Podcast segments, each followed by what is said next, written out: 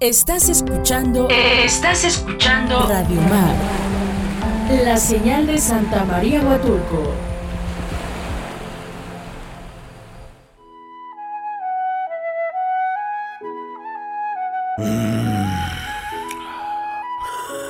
Ay, güey.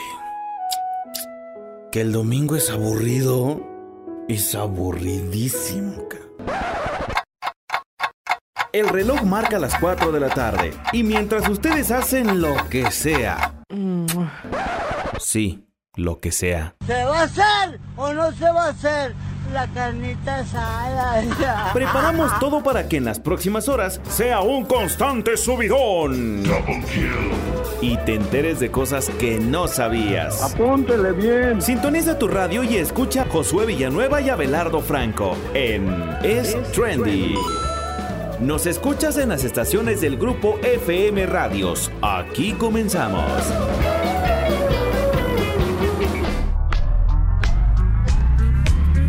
Amigos, ¿cómo están? Sean bienvenidos a un domingo más aquí en su programa Es Trendy. Estamos muy felices de estar con ustedes. Josué, ¿cómo estás?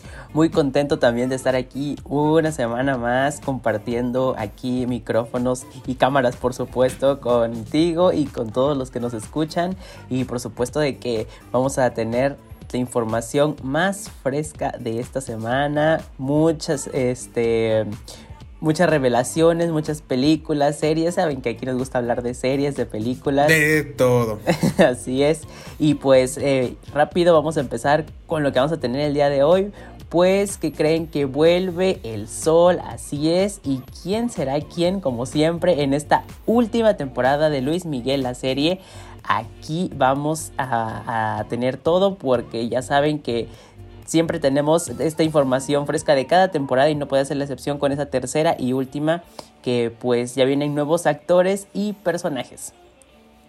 Así es también, ¿qué creen? Que no podía saberse y es que No Way Home, el tráiler que salió de Spider-Man, rompe el récord como el tráiler más visto en internet y es que las expectativas alrededor de Spider-Man de verdad que son enormes, lo vimos por supuesto, estuvo en tendencia, o sea, en Twitter de las 30 tendencias que ponen, 25 eran de Spider-Man y es que rompió el récord del más viral del video, del tráiler más visto en internet y eso que lo filtraron.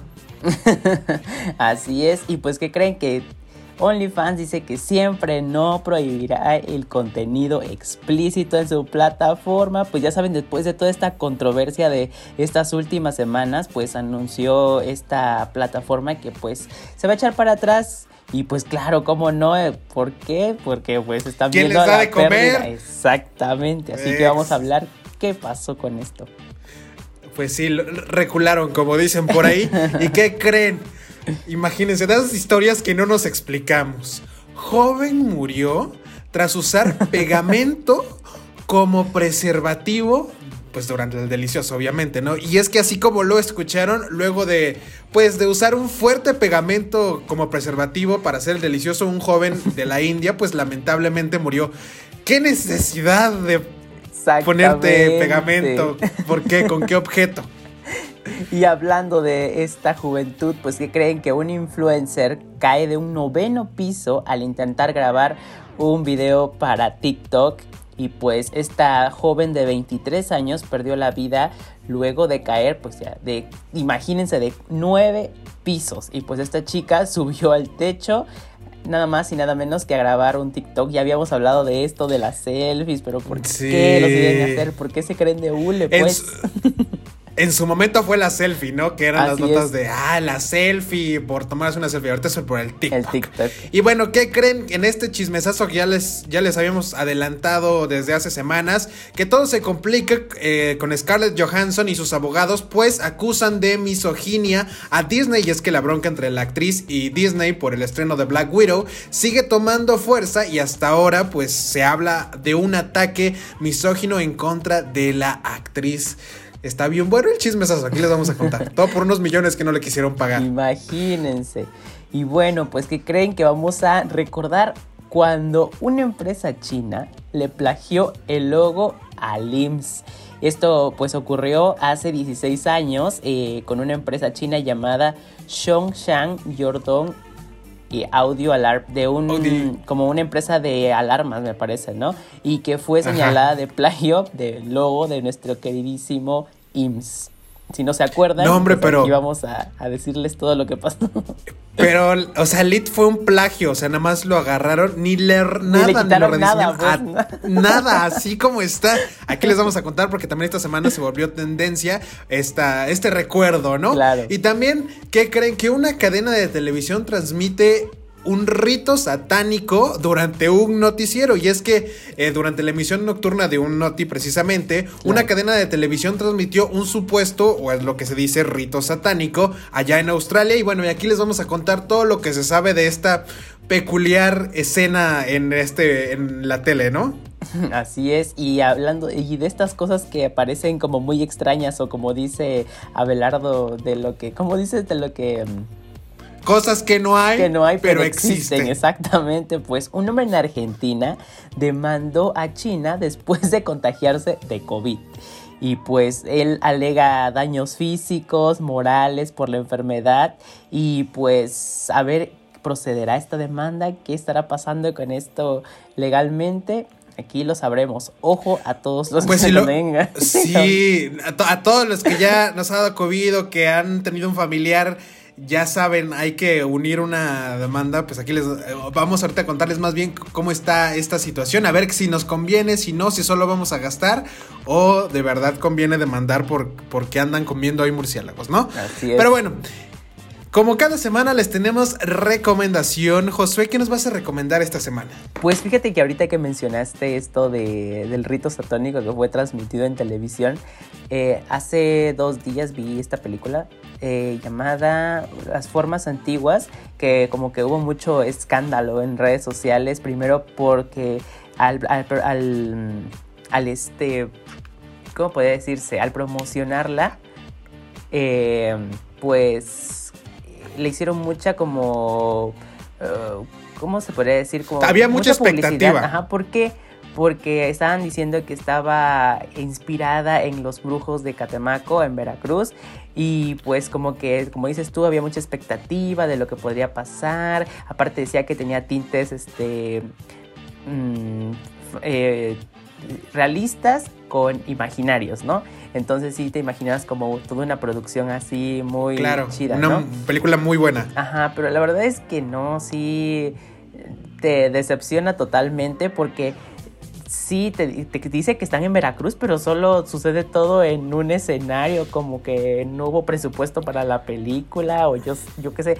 Tiene efectos especiales muy chidos, pero que no. Mm, no sé, como que siento que solo tiene. Es una visión de de, las personas que hicieron esa película y como que nada más preguntaron así por lo que veían, no, no, como que no se dieron a la tarea de hacer una buena investigación de cómo son en verdad estas personas que realizan eh, pues todo este tipo de actos, ¿no?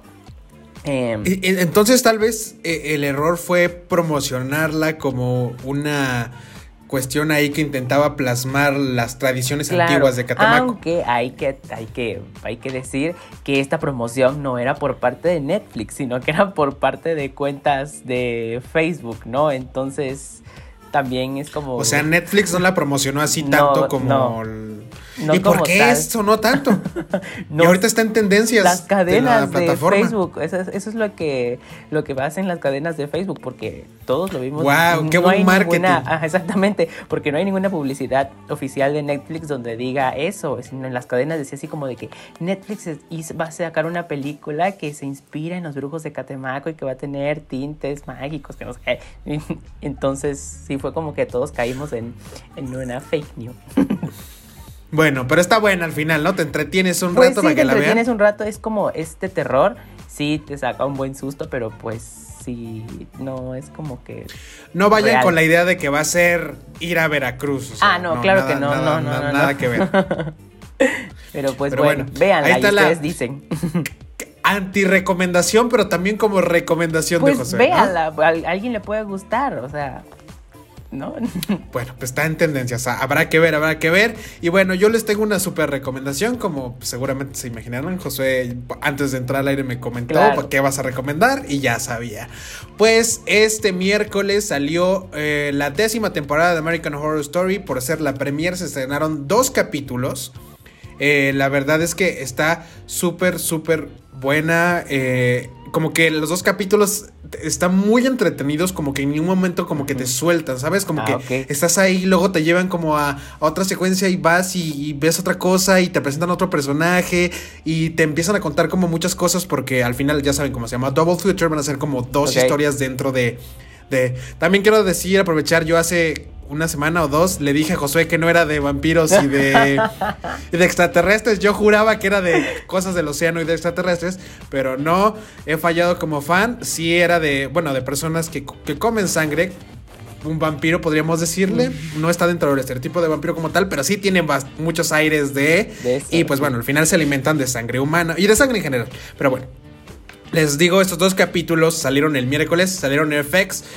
Lamentablemente para Latinoamérica no hay una plataforma oficial más que Star Plus que eh, los va a subir a partir del 31 de este mes, es decir, en unos dos días más o menos lo sube, pero que creen hay muchas más opciones y entre ellas, si es que no nos la vuelven a tirar en Cuevana, en el momento que está al aire en Estados Unidos en FX, ya está el capítulo muy bien en HD eh, en esta plataforma en Cuevana. Véanlo, búsquenlo. Solo son los dos que ya salieron hasta ahorita, pero están muy buenos. Eh, hasta ahorita del elenco han salido Finn Whitrock, Ivan Peters, Frances Conroy, eh, Lily Rave, que también está buenísima. Que de verdad que me encantan cómo cómo los han puesto, la historia en general, de verdad que está buenísima. Véanla, ya les dije, la plataforma está en Cuevana para que la busquen y de verdad eh, disfruten eh, un poco de, esta serie. Aunque, bueno, según se sabe, los pocos datos que se tienen, este, esta, eh, estos dos primeros capítulos, al menos en televisión, fueron los menos vistos de la historia. Mucha gente se lo atribuye, yo también creo, que es porque solo la estrenaron en Estados Unidos. Claro. Y pues no solo es Estados Unidos. Qué extraño, o sea, Aunque bueno, sí, la están estrenando en, en, Olu, eh, que es la plataforma que por cierto no está disponible en Latinoamérica. este, pues es como, pues bueno, pues hay que verla en Cuevana porque no hay de otra. O en Star Plus, si lo quieren hacer de manera legal, pero véanla en Cuevana mejor, la neta. Así es. Es lo que yo les recomiendo. Allí está la recomendación. Quédense con nosotros de regreso. El, cast de la tercera temporada del Sol y Spider-Man No Way to Home que rompió el récord.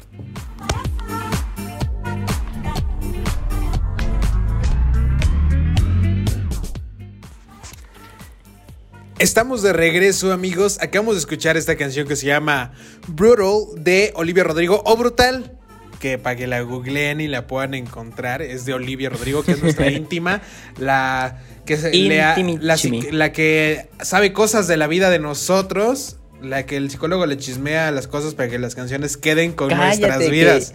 Ya está, ves que ya está demandada eh, por las, este, por este grupo ya desaparecido, este, que supuestamente le plagió la canción porque se parecía, pero nada que ver.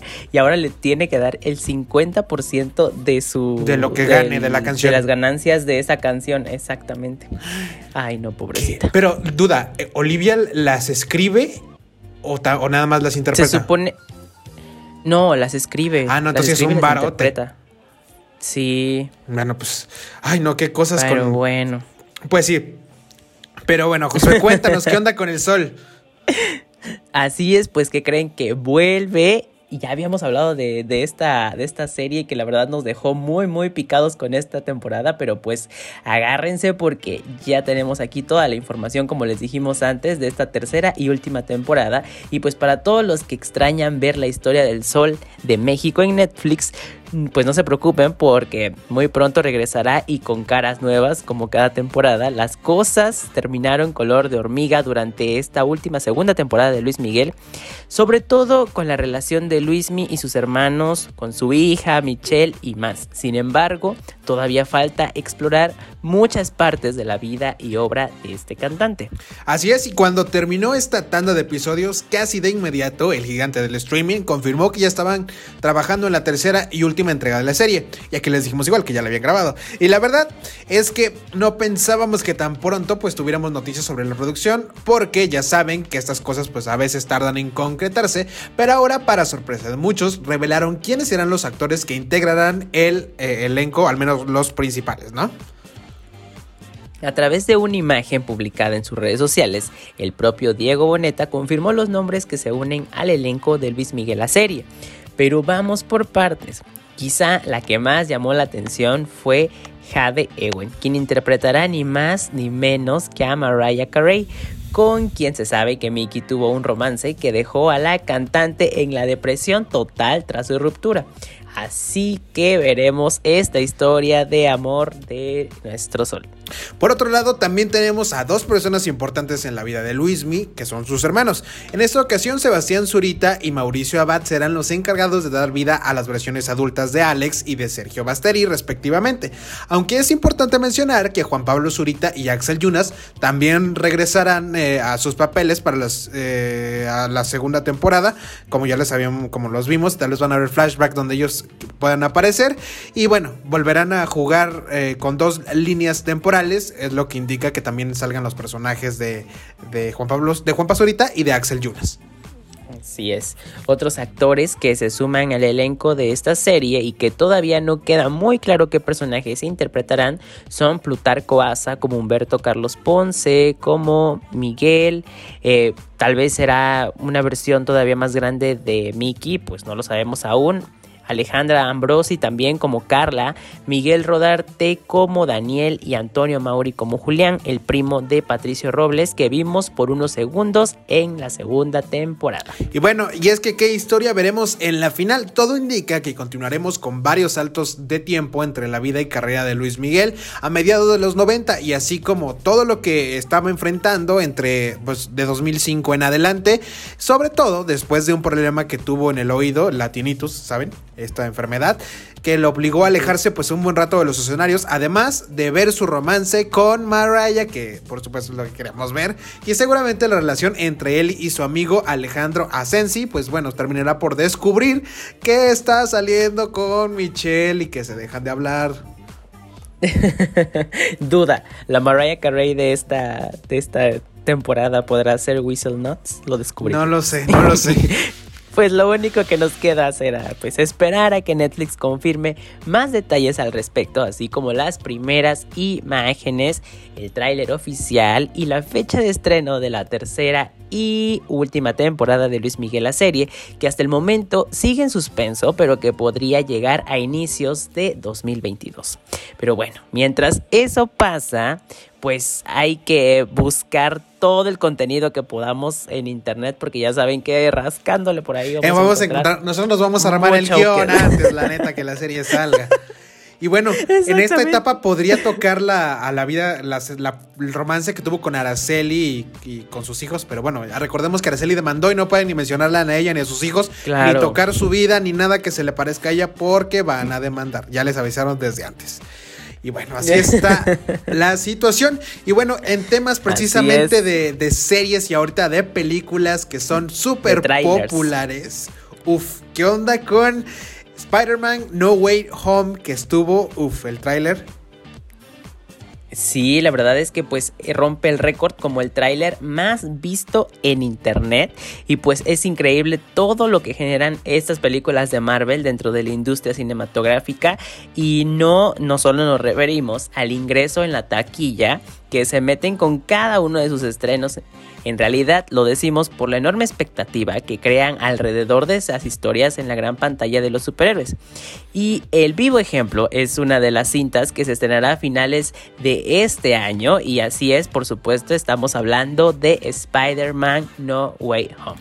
Y es que esta producción la esperamos como ninguna otra por muchísimas razones. Para empezar, veremos una vez más a Alfred Molina interpretando al, al Doctor Octopus en el cine y por ahí se dice que también aparecerán otros villanos del universo de Spider-Man de Sony. Pero creo que todos estamos emocionados porque hay un montón de teorías alrededor de esta trama y sobre todo hay rumores que Toby Maguire y Andrew Garfield estarán junto a Tom Holland. Imagínense.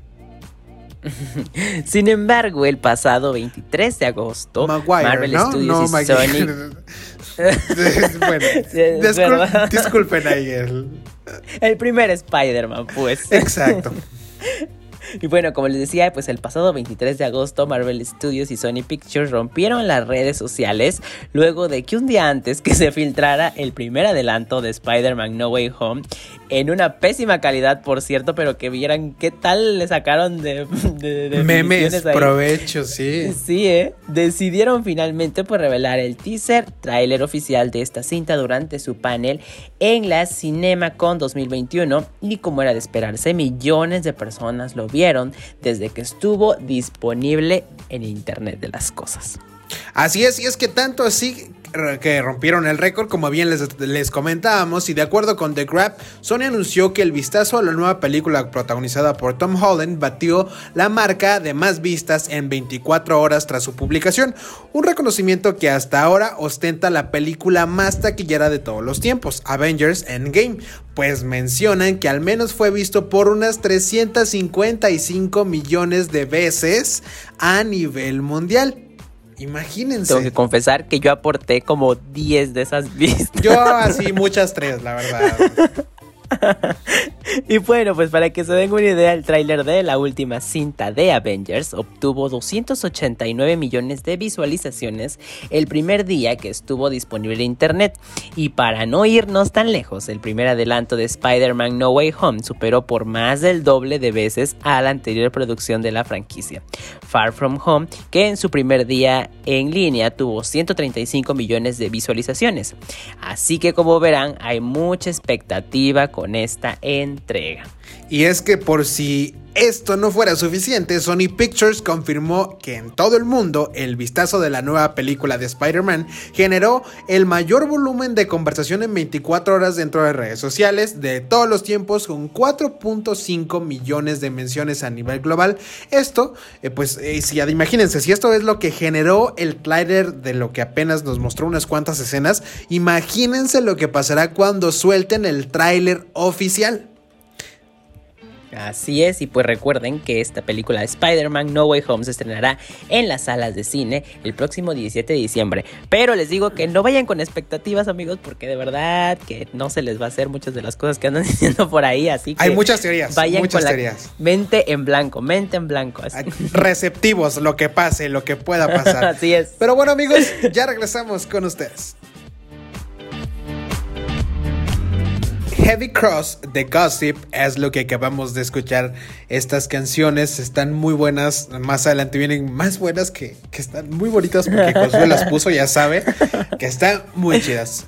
Y bueno, precisamente les comentamos de esto de los del OnlyFans la semana pasada, de toda la polémica que se hizo, que no, que ya no querían desnudos en la plataforma, que eran, que casi ya se iban a volver una plataforma, este eh, católica eh, con, este, no sé, muy... Cristiana ortodoxa. Muy cristiana, muy ortodoxa, pero no, que creen. Aquí les traemos la continuación de este chisme, puesto que todos los creadores de contenido ya estaban pensando en irse a otras plataformas, que se arrepintieron, porque pues ¿quién les va a dar de comer, no, Josué? Así es, pues que dice su mamá que siempre, ¿no? Y pues en los últimos días OnlyFans ha dado de qué hablar por distintas razones. Para empezar, anunciaron que lanzarían una aplicación donde no habría imágenes explícitas. Ya saben que aquí les contamos todo eso, pero también revelaron que a partir de octubre ya no permitirían el contenido para adultos en su plataforma. Una noticia que como era de esperarse generó muchos, muchos comentarios al respecto, tanto buenos pero más malos. La verdad es que sí, y esto por supuesto causó controversia e indignó, a miles de personas que de alguna manera ganan su dinero o viven de vender sus fotografías. La decisión de prohibir a sus usuarios subir, compartir y pagar por contenido sexualmente explícito generó una enorme ola de críticas por parte de aquellos que están en el negocio de los trabajos sexuales, los propios usuarios y más. Sin embargo, parece que ya cambiaron de opinión, que dice mi mamá que siempre no. Así es, pues que resulta que el miércoles 25 de agosto, OnlyFans anunció a través de un comunicado de prensa publicado en su cuenta de Twitter que echará para atrás la prohibición de contenido explícito y sexual dentro de la plataforma. A pesar de que esta es una buena noticia para los usuarios, no dejaron muy claro cómo es que de un momento a otro modificaron sus reglas y llegaron a la conclusión de que lo mejor era que las cosas continuaran con la normalidad. Gracias a todos por hacer oír su voz. Hemos conseguido que las garantías necesarias para apoyar a nuestra diversidad, a nuestra diversa comunidad de creadores, y hemos suspendido el cambio de política previsto para el 1 de octubre. OnlyFans defiende la inclusión y seguiremos ofreciendo un hogar a todos los creadores, declararon en el comunicado. Así que como verán, después de la controversia, aplicaron la vieja confiable de aquí no pasó nada, todo va a seguir igual, ustedes tranquilos. Así es, pero pues todavía no queda claro por qué cambiaron de parecer tan rápido. Pues hace algunos días, para ser exactos, el pasado martes, el director general de OnlyFans, Tim Stockley, dijo en entrevista para Financial Times que la prohibición del contenido para adultos en la plataforma de suscripción se debía a un trato injusto por parte de los bancos. Por si esto no fuera suficiente, declaró que no tenía otra opción más que vetar las imágenes y videos de carácter sexual porque sus socios bancarios señalaban que seguido el riesgo de la reputación y rechazaban nuestro negocio, él dijo. Ay, ya qué mochos. Y es que no teníamos otra opción. La respuesta corta es los bancos. Esto fue lo que explicó brevemente Stockley, sin dar más detalles al respecto. Y bueno, hasta el momento ningún representante de la plataforma ha declarado pues, de manera oficial los motivos por los que cambiaron su postura, pero sin duda demuestra que fue importante la presión que metieron todos aquellos eh, creadores que utilizan este servicio para ganarse la vida, para pues subir su contenido, porque o sea, sí hubo como una, eh, como una postura muy eh, clara de, por ejemplo, de trabajadoras y trabajadores sexuales eh, que, que, aprovecharon esta plataforma como para, ¿cómo se dice? como trans pues bueno, para poder volverse eh, un negocio redondo, ¿no? Además de ofrecer servicios sexuales como tal, poder vender fotos y contenido en esta plataforma, ¿no? Y dijeron, ay, ¿cómo ahora, cómo si quisieron nuestro dinero y ahora ya no quieren nuestro contenido, ¿no? Y yo creo que, o sea, sí fue una, una decisión meramente, em, pues, económica, ¿no? Que tenía que ver con, con el, además con el futuro de la empresa. Ay, ya. ¿Y los banqueros qué? O sea, ellos lo que quieren es dinero. Pero exactamente, y por eso a lo mejor fue que cambiaron de decisión, porque pues se los plantearon así de que en el momento que quitemos esto, se va a ir para abajo, o sea. Que pongan puros videitos así como YouTube, ¿ves que es lo que habían dicho que iba a ser la plataforma? y te apuesto que más de uno de esos este, banqueros está suscrito a. efectivamente. no hay que ser dobles morales, la verdad, porque ahí andamos ahí dándonos golpes de pecho y ya andamos ahí apoyando también a estas, o consumiendo al menos este tipo de contenido. Y no está mal. Hace rato vi un comentario este, en, un video de YouTube que decía, bueno, era de, un, era de un psicólogo no recuerdo el tema, pero lo, me metí a verlo así rapidísimo. Y veo que en el comentario decía una señora, ayúdeme por favor, doctor. Mi hijo vio pornografía, ¿qué debo hacer? Y yo dije, y, los comentarios, las respuestas eran, o sea, ¿por qué? y le ponían así como de, pues no se preocupe, es completamente normal, que no sé qué. Pero a veces tenemos, imagínense el daño que nos hace satanizar o estigmatizar ciertos temas, por ejemplo, este comentario, ¿no? O sea, cuando, para empezar, o sea, sí nos han inculcado como mucho pudor y mucho tabú hacia la desnudez, ¿no? Y sobre todo al, trabajo sexual, por ejemplo. Y, y, no se diga hacia la pornografía, ¿no? Cuando miren, o sea, pues hay actores, así como hay actores de telenovelas que les gustan tanto, pues también hay actores que son eh, hacen pornografía y está bien, o sea, al final se ganan su dinero, o sea, cualquier eh, profesión y trabajo es ah, positivo. Pues es actor, o sea, es actor. Exacto. de cuentas. Sí, no, no, no. Y, y no solo los actores, sino también en general trabajadores sexuales, ¿no? O sea que muchas veces se les estigmatiza también cuando pues son personas como nosotros que eh, pues precisamente, no sé, por muchas situaciones, tal vez por gusto, tal vez no por gusto, pero pues han decidido ejercer esta, este oficio, como dicen, el oficio más antiguo. Más antiguo del mundo. Del oficio más antiguo del mundo y pues bueno, y miren que... O es envidia, la neta. Sí, o ese, sí, la neta es envidia esos comentarios. Porque, por ejemplo, o sea, y hay como una cuestión también como de clasismo, porque por ejemplo, eh, estigmatizan mucho como a, la prostitución así como de calle, como ya sé, ya saben, ¿no? como este este estereotipo que tenemos de que en la esquina están las chavas o los chavos ahí, ¿no?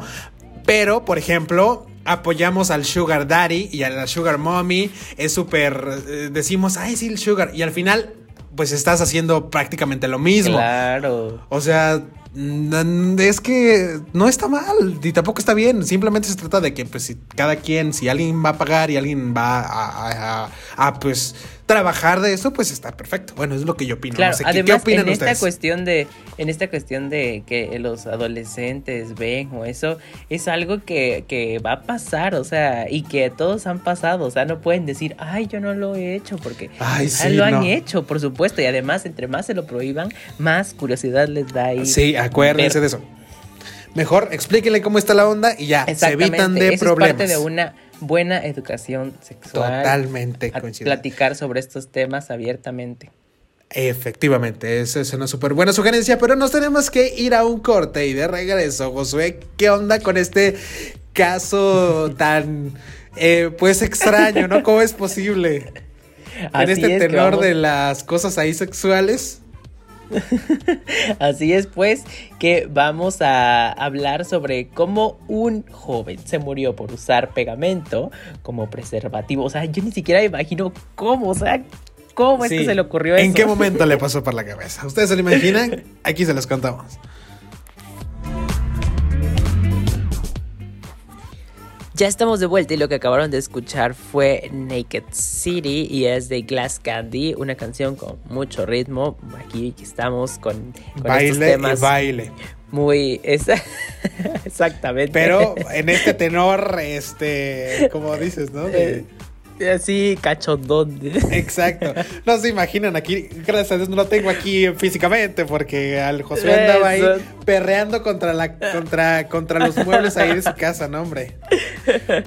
Yo no me escuchaba así como, como tronaba así track, track, track. Pero bueno, ese es otro tema y precisamente en ese tenor les tenemos que contar Imagínense ustedes que un joven se murió tras usar pegamento como preservativo, pues durante la relación, durante el delicioso como comúnmente se le ha denominado. Y es que dicen por ahí, aunque no nos consta, eh, que muchos se ponen muy creativos a la hora de tener intimidad con su pareja, como los policías de Catepec, que por cierto los corrieron, ah. pobrecitos de ellos, pero aquí, ¿para qué se ponen con uniforme y todo? Se lo hubieran cambiado aunque sea. Pero bueno, eso es otro tema. Claro. Ya saben, nunca faltan los que sacan pues los fetiches y quieren cumplir las fantasías como, como de lugar pase lo que pase, ¿no? Sin embargo, hay quienes de plano nos dejan eh, con el ojo cuadrado porque no pensamos que harían ciertas cosas en el momento del acto sexual, tal como ocurrió con un joven que decidió utilizar pegamento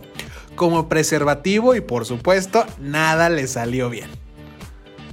Pues sí, hace unos días comenzó a hacerse viral la historia de Salman Mirza, un joven de 25 años originario de la India, pues resulta que este sujeto estaba pues echando la caricia con su prometida y según los testimonios de diversas personas, él y su pareja eran adictos a las drogas y se encontraban bajo los efectos de esas sustancias cuando se les ocurrió que era buena idea usar un adhesivo sumamente agresivo y fuerte en lugar de un condón. Sí, así como lo están escuchando. Y bueno, ¿cómo es que el joven usó pegamento en lugar de un condón? Se han de estar preguntando. Y es que de acuerdo a distintos medios como Fox News, el joven hindú se hospedó junto a su novia en un hotel llamado Huapura, donde horas más tarde, el, eh, o sea, el 23 de agosto pasado para ser exactos, Eh, se le encontró inconsciente, pues uno de sus amigos lo encontró. Fuentes cercanas mencionan que Salman estaba bajo la influencia de la droga, pero lo más preocupante fue que notaron que en sus genitales había resina epoxídica de alta potencia, es decir, un pegamento industrial. Pues casi de inmediato llegó la policía quienes rápidamente llevaron a Salman al hospital, sin embargo su estado de salud empeoró y las cosas se complicaron a tal punto que, lamentablemente pues perdió la vida. Los agentes comenzaron la investigación y confirmaron que este sujeto murió por un fallo orgánico múltiple, pero lo más preocupante fue que mencionaron que Mirza había usado el pegamento en lugar de un condón para evitar embarazar a su pareja. La familia de este sujeto, además, pues ya está en este proceso de demandar a la pareja. Como no tenía ninguna protección, decidieron aplicar el adhesivo en las partes íntimas de él para asegurarse de que ella no quedara embarazada la llevaban, eh, pues llevaban el adhesivo más bien, ya que de vez en cuando pues lo usaban como un blanqueador para inhalar la mezcla y drogarse, declaró un agente de Times of India. Eh, luego de confirmar pues, este evento, este desafortunado evento, y es que el joven estaba drogado cuando todo esto sucedió, y aunque la investigación no terminó ahí. A pesar de que pues, las autoridades demostraron que Salman se encontraba bajo los efectos de las sustancias, cuando decidió echarse pegamento en los genitales y así usarlo como protección, la familia del sujeto presentó una denuncia formal en contra de su ex prometida a quien la acusaron de haberle aplicado este pegamento en sus partes íntimas. Quién sabe cómo terminará esto, pero pues amigos, ¿no era más fácil usar un condón para evitarse tanto rollo hasta la muerte? Amigos, las drogas son malas, no se droguen, solo si es marihuana un poquito tal vez, pero nada más. O sea, de verdad que imagínense, pongan ustedes que vivió, no imagino, o sea, obviamente tuvo una, si es que hubiera vivido, hubiera tenido una afectación hacia su órgano genital, imagínense. Ay, no, qué cosas tan extrañas y tan feas. Ay, no, no, qué feo. Amigos, piensen dos veces hacer las cosas ahí cuando andan de no, deja eso, deja eso, que. Porque aquí, aquí él porque no andaba en sus cinco sentidos, por eso. Es eso. Es que, dime, ¿dónde está tu lógica? ¿En qué momento se te ocurre? Pues decir, ay, pues no tengo un condón, voy a ponerme pegamento. O sea, ¿cuál sería la función del pegamento? O sea, no tendría Oye, sustento. aparte hasta ni, ni si no sabemos si dañó a la chica también. Ay, no, Exacto, no lo sabemos, pero bueno. y en, continuando con estas historias que a veces están difíciles de creer. De creer.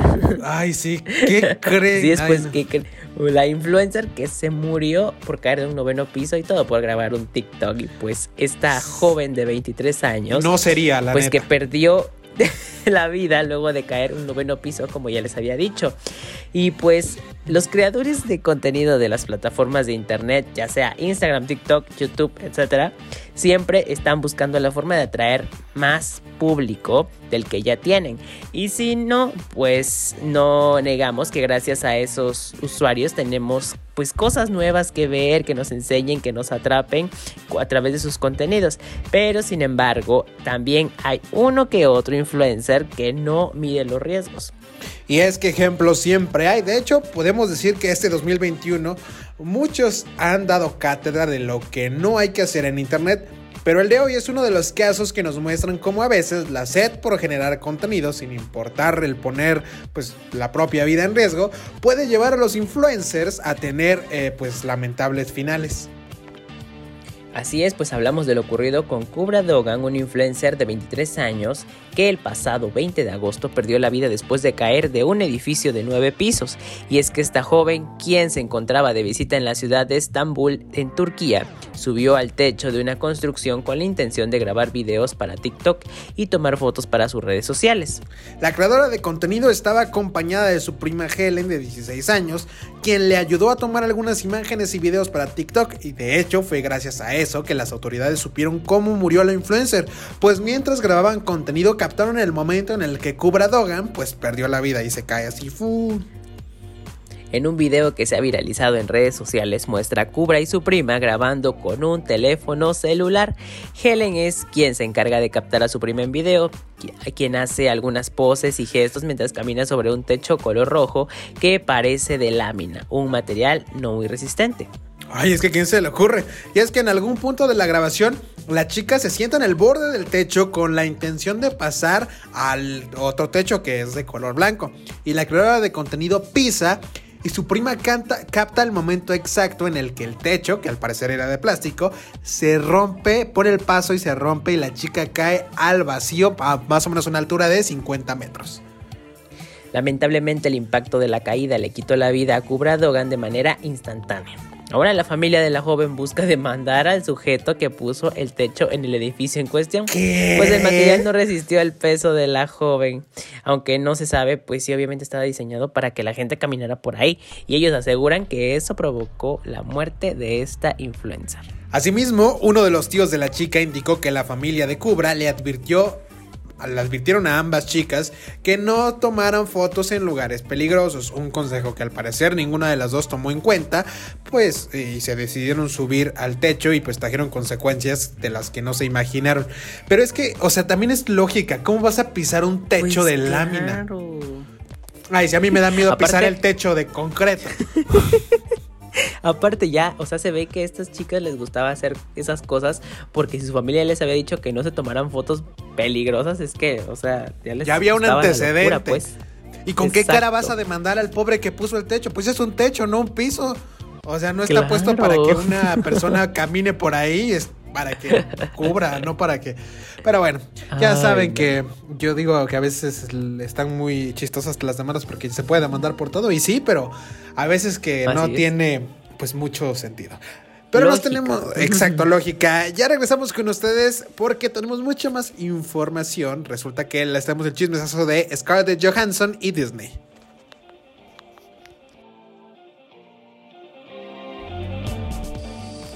Tom's Dinner fue lo que escucharon y fue de Susan Vega y DNA. Eh, y bueno, vamos a hablar sobre este chisme que ya lo traemos arrastrado desde hace mucho tiempo con nuestra querida amiga Scarlett Johansson. ¿Qué pasó ahora con Disney? Cuéntanos, a ver. Pues bueno, precisamente para darle seguimiento a este, a este caso, tanto que esperábamos ver pues, la película de Black Widow y miren nada más lo que se llevó los reflectores cuando eso sucedió.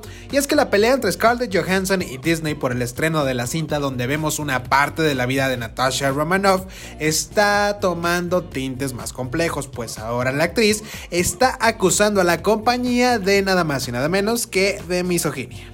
Pues así como lo escuchan, Scarlett Johansson y su equipo de abogados han dado un golpe más allá en esta batalla mediática ilegal, por supuesto, a la compañía fundada por Walt Disney, ah, pues acusan a la casa de Mickey Mouse de un ataque misógino contra la actriz. Y resulta que luego de que Disney respondiera a la demanda de Scarlett Johansson, haciendo pública la cantidad de dinero que ella se andaba embolsando por el estreno de Black ahora resulta que el estudio está intentando de todo para que pues, este lío se arregle en privado. Bueno, en realidad dicen que eso estaba en el contrato desde el principio. Según reporta Deadline, los abogados de la empresa aseguran que en el contrato decía muy claro que cualquier reclamación que surja de en conexión o relacionada con los servicios de actuación de Scarlett Johansson para Black Widow se resolvería en un arbitraje confidencial en la ciudad de Nueva York. Y fue ahí cuando la actriz y sus abogados sintieron que Disney quiere resolver las cosas en privado porque tiene miedo de quedar muy mal parada la empresa, por supuesto. Después de responder inicialmente a esta disputa con un ataque misógino contra Scarlett Johansson, Disney ahora, como era previsible, está tratando de ocultar su mala conducta en un arbitraje confidencial, señaló John Berlinsky, principal abogado de nuestra querida íntima amiga personal y al que hemos asistido al cumpleaños de todos sus hijos, la viuda negra. ¿Por qué Disney tiene tanto miedo de litigar este caso en público? Porque sabe que las promesas de Marvel de darle a Black Widow un estreno típico en cines como sus otras películas tenían mucho que ver con garantizar que Disney no canibalizaría los ingresos de taquilla para aumentar las suscripciones de Disney Plus. Pero ¿por qué están peleando? Y es que si no están muy enterados de cuál o, cómo va el pleito entre Scarlett Johansson y Disney, pues ahí les va, aquí se los volvemos a contar. Resulta que la actriz demandó a la compañía por estrenar Black Widow en Disney Plus y no exclusivamente en cines como el contrato decía. ¿Cuál es el problema con eso? Bueno, pues supone, eh, eh, se supone que ella ganaría más o menos dinero según el éxito que tuviera la cinta en taquilla. Entonces, cuando Disney decidió estrenarla también en su recién creada plataforma de streaming, ella y sus abogados consideraron que eso impactó negativamente en la cantidad de personas que pagaron un boleto para verla en la pantalla grande. Y bueno, ¿cómo respondió Disney a esto? Pues lamentaron que la actriz sea insensible al contexto que vivimos, se refieren a la pandemia por supuesto, claro. pues alegan que el estreno de la cinta en su plataforma responde solo a la necesidad de evitar que la gente salga de sus casas. Pobre Disney. Cuánta preocupación. Pues aquí es una cuestión de, que ya no le. Pues mira, yo no sé, pero yo sí creo que sí pudo afectar el que hayan estrenado en la plataforma la taquilla en cines.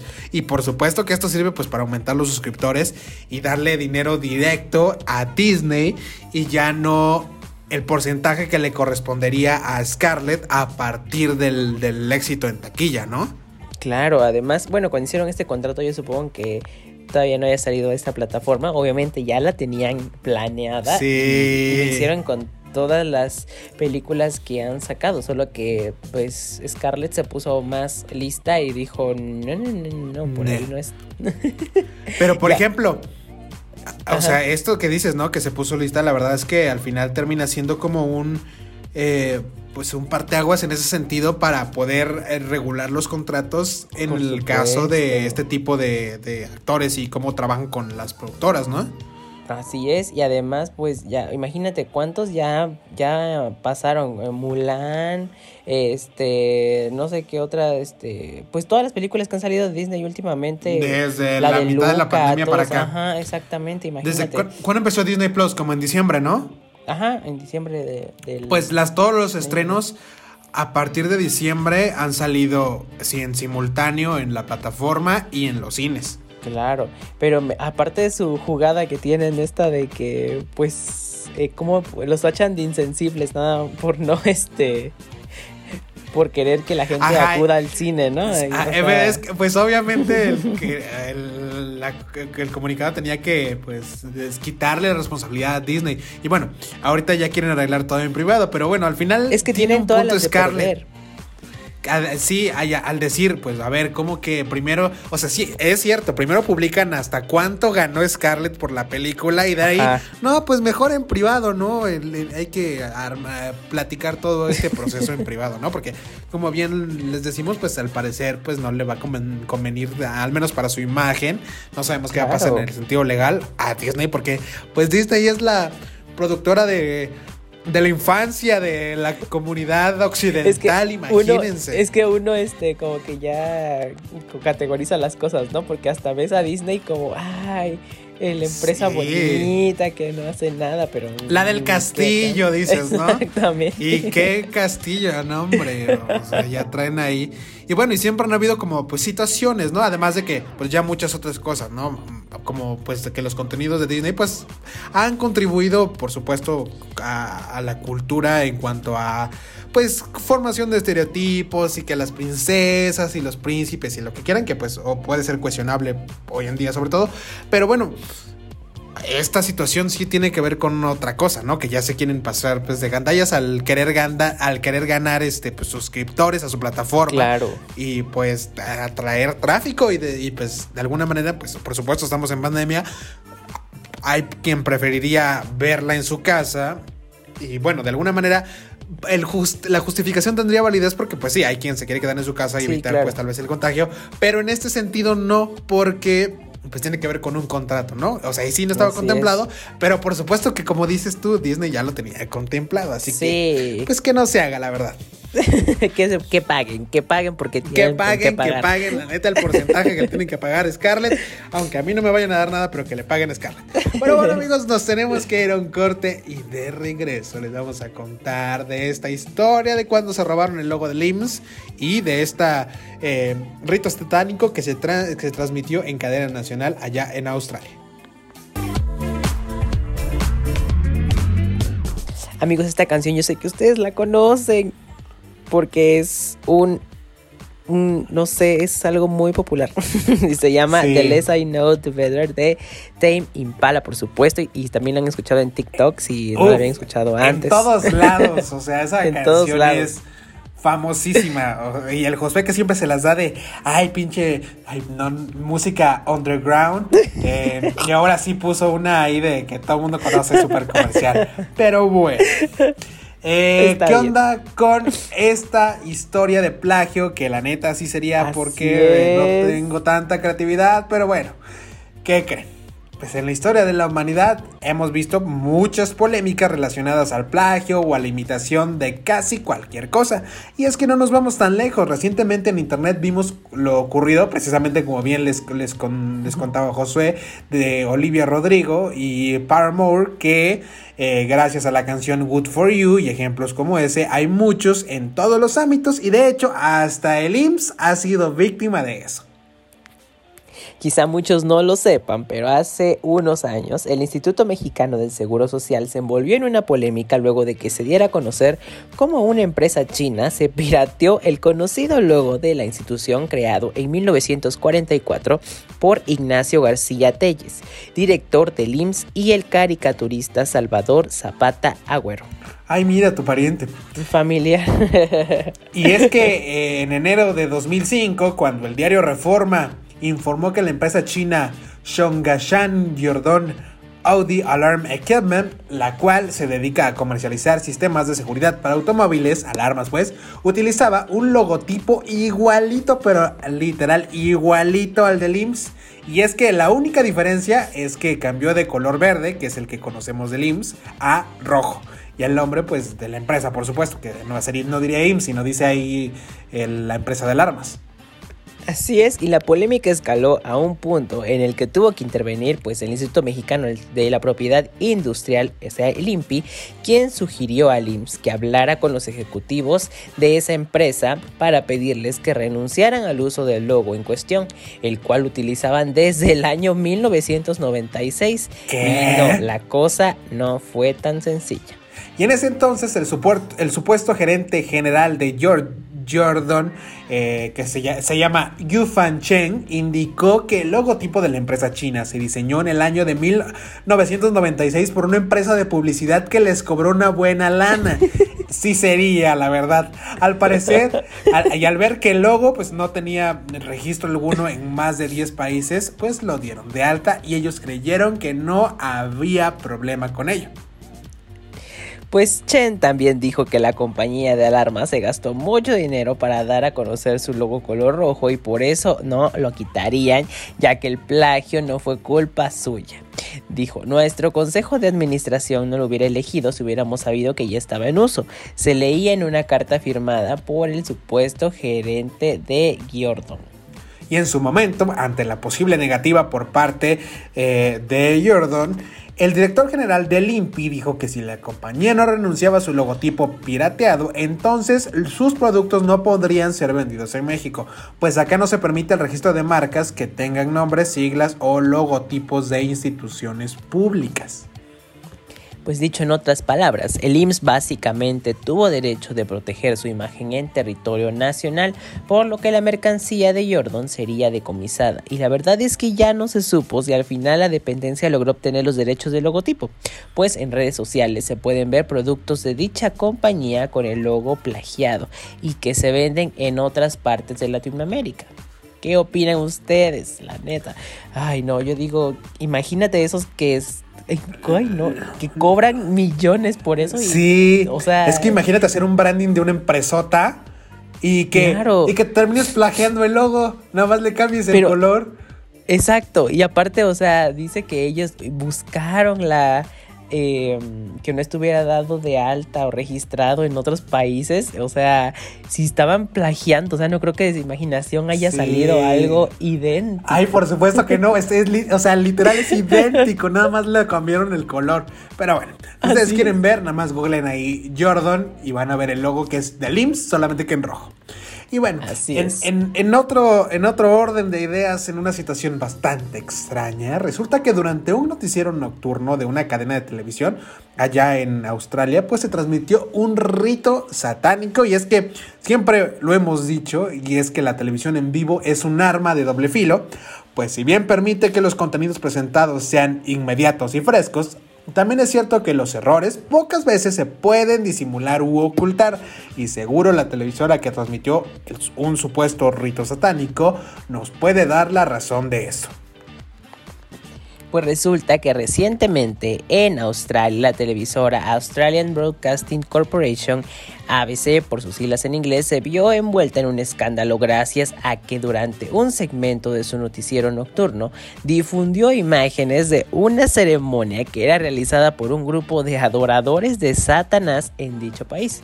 La presentadora de televisión Yvonne Young comenzó a hablar sobre una propuesta que se plantea en el estado de Queen Island en el estado de Queen Island, donde buscan que se considere un crimen el herido provocar la muerte de perros y caballos. Ay, sí, que hagan eso en México, en la policía. Hasta ahí todo marchaba en orden, o al menos fue así lo que, lo que pues, presentó en la pantalla. Tras un ligero corte en la transmisión, en la pantalla se comenzó a reproducir un video en donde se aprecia como una persona vestida de negro, la cual está acompañada de otras dos, grita, Salve Satanás. En las imágenes se ve una cruz que está al revés y una especie de altar que tiene el símbolo del pentagrama. Qué miedo y a juzgar por las imágenes parece que la presentadora pues no se percató del error transmitido, pues al final de la cápsula John continúa el programa como si nada uh, hubiera pasado. Eso sí, el ritual satánico en televisión no pasó desapercibido para nadie. Rápidamente, por supuesto, el video se hizo viral y hasta el momento ABC no se ha pronunciado al respecto. Por otro lado, los medios locales indicaron que el video en cuestión pertenece al templo de Satanás de Nosa, un grupo satánico con sede en Queen Island que recientemente eh, fue noticia en Australia, pues está presionando al gobierno para que les permita impartir clases religiosas de su secta, por supuesto, en las escuelas del país que, bueno, el video fue subido por en, algunos grupos de redes sociales y hasta ahora se desconoce cómo fue que este material pues llegó a la Australian Broadcasting Corporation, quienes seguramente están investigando el hecho, pero fue así rapidísimo. O sea, está la, presentadora, está como literal presentando la noticia y como que está ella cuadro cambian eh, la imagen y ponen unos, unos funcionarios, entiendo, o es lo que podemos eh, ver desde fuera. Y está como que el, súper donde dice los funcionarios y la ley, ¿no? Y están estos. Y de la nada, como por dos segundos, se muestra esta cosa y se escucha Save Satan. Y de ahí, como que se vuelve a cortar la imagen y regresan a donde estaban regresan al foro y ya ella sigue presentando la noticia como si nada. Yo creo que no se dio cuenta. Y, pero claro, ah, Qué el susto que se ha de haber llevado la, eso, como cuando recuerdo de, de que aquí también contamos. Del Canal 5. Creo que un año, cuando lo de Canal 5. Sí, no, hombre. ya ves, pura broma ahí. Ajá, pero fue, ese fue el de redes sociales que lo hizo con toda intención. Pero imagínense qué miedo, la neta. Pero bueno, nos tenemos que ir a un corte y de regreso les vamos a contar de un hombre en Argentina que, que creen, demanda, demandó a China después de contagiarse de COVID, porque la neta sí tiene la culpa. Moves Like Jagger es lo que acabamos de escuchar con Maroon 5 y Cristina Aguilera. La verdad es que me pone muy de buenas. Me siento ahí en, el desfile ¿De esa canción, de la Victoria's eh? Secret. Ay, no sé, Amix. Ha de ser como de 2000. A ver, de una vez lo estoy buscando.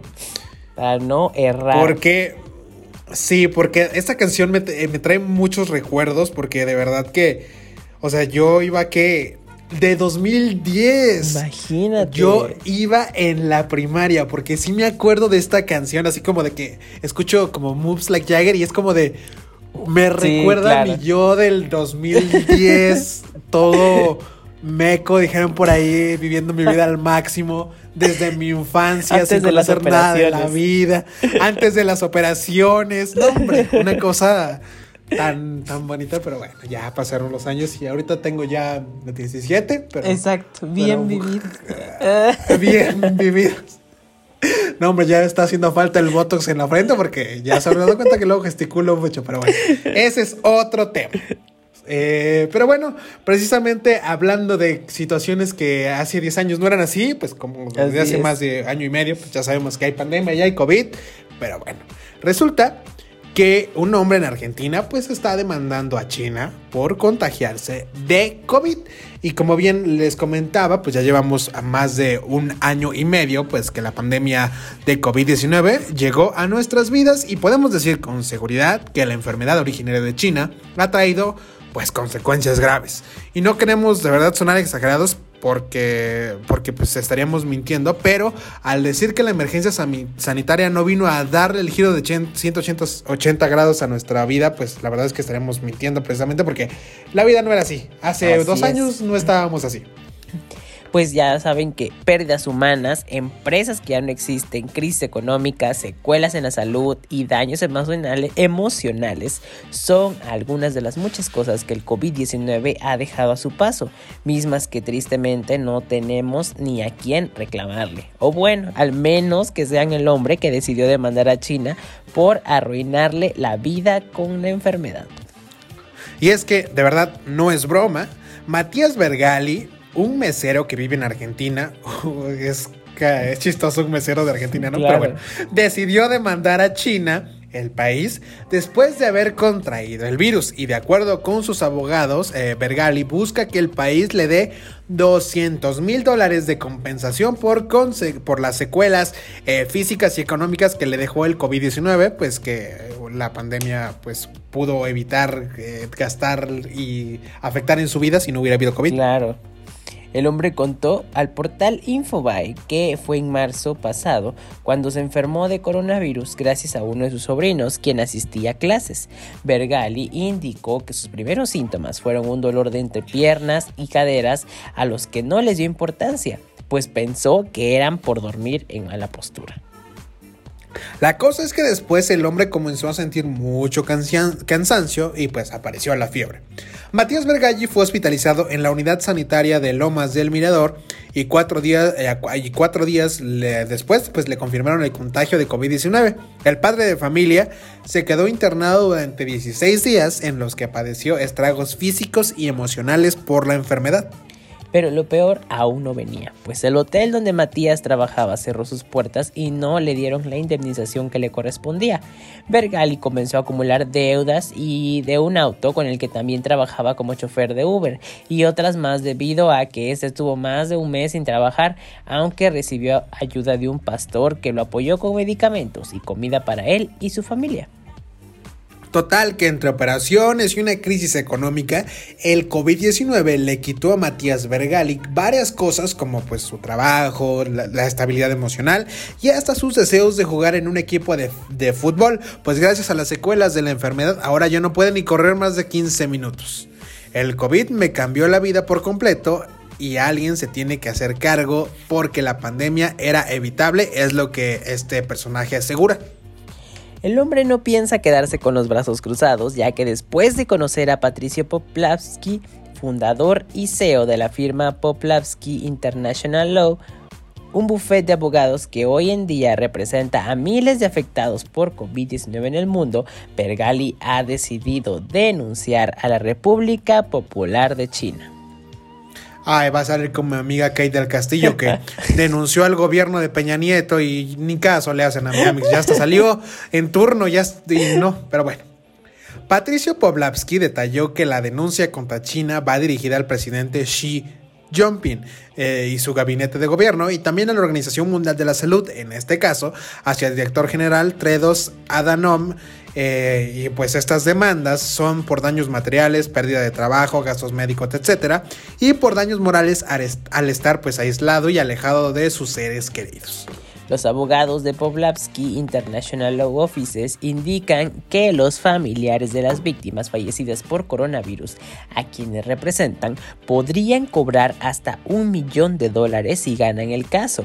Para personas como Matías Bergali, a quien no les fue tan mal, el monto sería de hasta 200 mil dólares. ¿Cómo la ven, amigos? ¿Cómo la ven? O sea que ya hay como todo un grupo de personas que está demandando por COVID. Exactamente. Pues. Imagínense, pues, no sé cómo este. yo creo que los abogados han de estar cobrando desde ahorita, porque. por supuesto. Pues yo no, no, no, esas demandas yo creo, desde mi nulo conocimiento de la ley en ese sentido, que pues no van a proceder. O sea, no es como que Sí, pero como pues están... sí, me voy a hacer responsable. Ajá, pero como están juntando a muchas personas, puede que por ahí inicie un, proceso de, ay, ¿cómo, se me, ¿cómo podría ser como una jurisprudencia tal vez que, y aparte como es algo internacional, puede haber ahí algo... Eso sí. Podría ser, pero, pero yo creo que no, o sea, no sé, yo siento que no pueden culpar a, por decir a China. No sé, o sea, es como de. no sé, o sea, yo siento que no habría como que. Es difícil. O sea, sí a la nación como tal, pero al final es una cuestión de salud que no sé si se pudo evitar, tal vez. Porque al final lo del murciélago pues ya es un mito. Al final no saben si de verdad fue por eso, no saben como tal bien qué fue lo que pasó, pero pues yo no sé si, si sea válido. O sea, yo creo que no, son cosas que pasan en la vida que, que, pues, que pasan y ya. no sé si se pudo haber evitado. De que nos deben pues, una explicación, nos la deben. Eso sí, totalmente, porque ¿para qué andan ahí haciendo experimentos y cosas? Porque no, hombre, imagínense.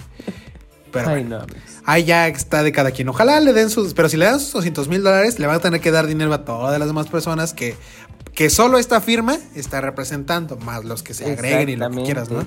Aparte tienen como categorías, ¿ya viste? Porque unos pueden recibir hasta millones y otros... Ajá, que son los que de verdad, yo imagino que a personas que fallecieron y pues dejaron a sus familias así, tal vez, y, pues en este caso Bel que pues si tiene secuelas pues pide 200 mil dólares, pues muy bien, 200 mil dólares, unos cuantos millones, y en Argentina que está más devaluado que acá, no hombre, es más. Pero bueno, pero bueno, seguramente alguien sabe de economía y sabe que estoy mintiendo o que estoy diciendo malas cosas. No me importa. Ustedes cuando sepan ahí me escriben y ya me corrigen. Pero bueno amigos, nos tenemos que ir a un corte y de regreso les traemos, ya saben, estas notas que están tan chistosas y que pasan en la semana.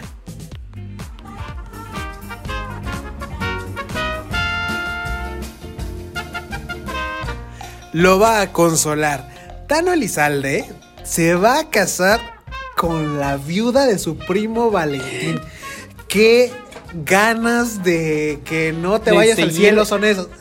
Aparte de seguir echándole leña al fuego, no manches, ay no. Ay, no.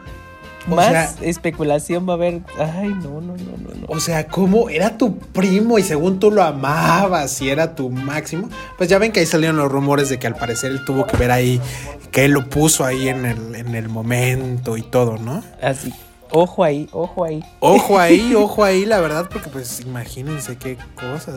Pues no lo sé, no lo sé. Hay ustedes qué opinan al respecto, pero pues la verdad es que eso no se le hace a un familiar. O sea, yo sé si está muerto, pero ay, o sea, bueno, ya cada pues, quien, como... cada quien sus cosas, la verdad, yo ya no voy a comentar porque. Aparte, mm, pues ah, de los dos, culpa de los dos, porque, o sea, no nada más él, porque si obviamente hay consentimiento del otro, no creo que la vaya a agarrar a la fuerza, ¿verdad? Obviamente. Pues es de las dos. Y bueno, y ya traen ahí una, unos pleitos ahí con las hijas y que la herencia y que no sé qué. Y a Valentín ni cantaba chido, imagínense, pero se volvió más famoso que se murió. O sea, no, hombre, imagínense que cantara muy chido, no, hombre, sería una cosa Exactamente. y pues que creen que el bebé que salió en el disco de Nirvana demanda al grupo por ponerlo sin su permiso. Pero bueno, ese sí es o sea, legalmente sí habría como pues una situación. Si no hay un documento de los papás que digan, a ver, si autorizamos la imagen de nuestro hijo desnudo eh, para que salga en la portada de su disco, que lo van a ver millones de personas. Claro. Por supuesto que podría demandar. Bueno, yo no soy experto en derecho ni en ese sentido. El, abogado Guillermo Pous, que se ha vuelto tan famoso porque ha salido en todos los programas diarios, seguramente él sabe al respecto, pero no sé, en ese sentido yo sí creo que. Pero yo creo que sí. Sí se puede demandar, ¿no? Yo creo que sí ha de haber un. Si es que no hay papel ahí que diga eso, porque no nada más van a decir, ay, lo vamos a poner porque queremos. ¿Y qué creen? Disney planea poner robots en lugar de humanos en sus parques de diversiones y es que los Simpsons ya nos habían advertido esto. Qué miedo, la verdad. Bueno, es que eso es como más predecible, ¿no? Pero van a poner al Mickey Mouse ya de robot y ya no un señor adentro para que, pues, no sé. Ojalá y lo programen para que no se vea todo errático así de... Yo nada más quiero ver, o sea, imagínate ya desde la pandemia ya ya estaban como que despidiendo personas, ya ven que hubo como todo ese de sí, un movimiento. Como ese revuelo que hubo de que apoyaban a las personas, pero que ya los iban a dejar de, de mantener casi casi. Ahora con esto, ¿cuántas personas se van a quedar sin empleo? ¿Cuántas personas más? Una vez más, Disney. A ver, ¿en qué problema se va a meter? Pero bueno. Exactamente. ¿Y qué creen? Pues que un pastor quería resucitar como Jesús y murió tras ser enterrado vivo. Imagínense nada más hasta dónde llega la, eh, el, fanatismo religioso. Exactamente. Ay, no. Pues cada quien, imagínense. ¿Y qué creen? Aparecieron ataúdes flotando en Veracruz tras el paso del huracán Grace. Pues ahí de Qué, miedo. Ojalá ya hayan sido de una funeraria nuevos que vayan ahí flotando y no hayan salido literal del panteón así como que llegó un con muerte incluido. Ay, no, qué miedo. Ay, no, yo recuerdo que así hablando de desastres naturales, yo me recuerdo una, una anécdota que me cuenta mucho mi, mi abuela, que se la contó su abuela, que cuando hubo un terremoto aquí en, en la ciudad de Oaxaca, eh, en el panteón el que conocen, bueno, si son de Oaxaca, conocen el panteón general, este, se, los, ven que hay unas como criptas en las paredes que son muy famosas porque ponen las velas. Se salieron los, los ataúdes, o sea, se salieron de la pared los ataúdes y que fue cuando hubo una peste, algo así, por eso mismo, porque se salieron los muertos. Wow. Qué cosas tan feas. Ay, sí, o sea, aparte de vivir un terremoto y luego todavía que se salgan los muertos y que haya una peste. en, ese mismo sentido, recuerdo que cuando fue el terremoto de Japón, yo recuerdo que en imágenes del tsunami habían unas muy famosas donde iban unos ataúdes porque también se los llevó el, la corriente, el tsunami. Ay, no. Qué feo. Y pues ya por último, justo en el amor, pues un hombre estafa a su sugar mommy y le roba 300 mil pesos. ¿Y por qué se lo robó? Si ya era su sugar, pues ya esos 300 se van a haber convertido 500 o un millón gastados, invertidos en él. Y ya ven, pero bueno. Ah, ya ustedes y sus, y sus tratos con sus sugars, la verdad, pues cada quien. Ojo con lo que dan. Ojo, exacto, ojo con la que dan amigos. Pero bueno, hasta aquí el programa del día de hoy. Muchas gracias por acompañarnos, estuvo buenísimo. Siempre es un placer estar aquí con ustedes, con Josué también, por supuesto, porque platicamos de muchas cosas y de todo. Eh, Josué, ¿algún anuncio parroquial que quieras hacer antes de despedirnos? Pues nada, que se cuiden mucho y que gracias por estar con nosotros aquí una semana más. Ya saben que este, este chismecito, estas dos horas de chismecito son muy buenos, muy refrescantes. Y pues que no se olviden de seguirnos siempre en nuestras redes sociales, en nuestro Instagram, por supuesto. Eh, el tuyo, Abelardo, ¿cuál es? Arroba Abelardo Franco-bajo en todas las redes sociales, las que se imaginen, así estoy. Y el mío, AV Josué, ya saben. Como Avenida Josué. Así es, subiendo cositas. Y pues nada, para que nos saluden, para que nos digan lo que ustedes quieran. Ya saben. Sí, ya recibimos de todo, no se preocupen. Pero bueno, muchas gracias amigos por acompañarnos. Gracias al grupo FM Radios por la transmisión. A cada una de las estaciones, por supuesto, y a los concesionarios. Mi nombre es Abelardo Franco. El mío, Josué Villanueva. Y esto. Y esto. Es trendy.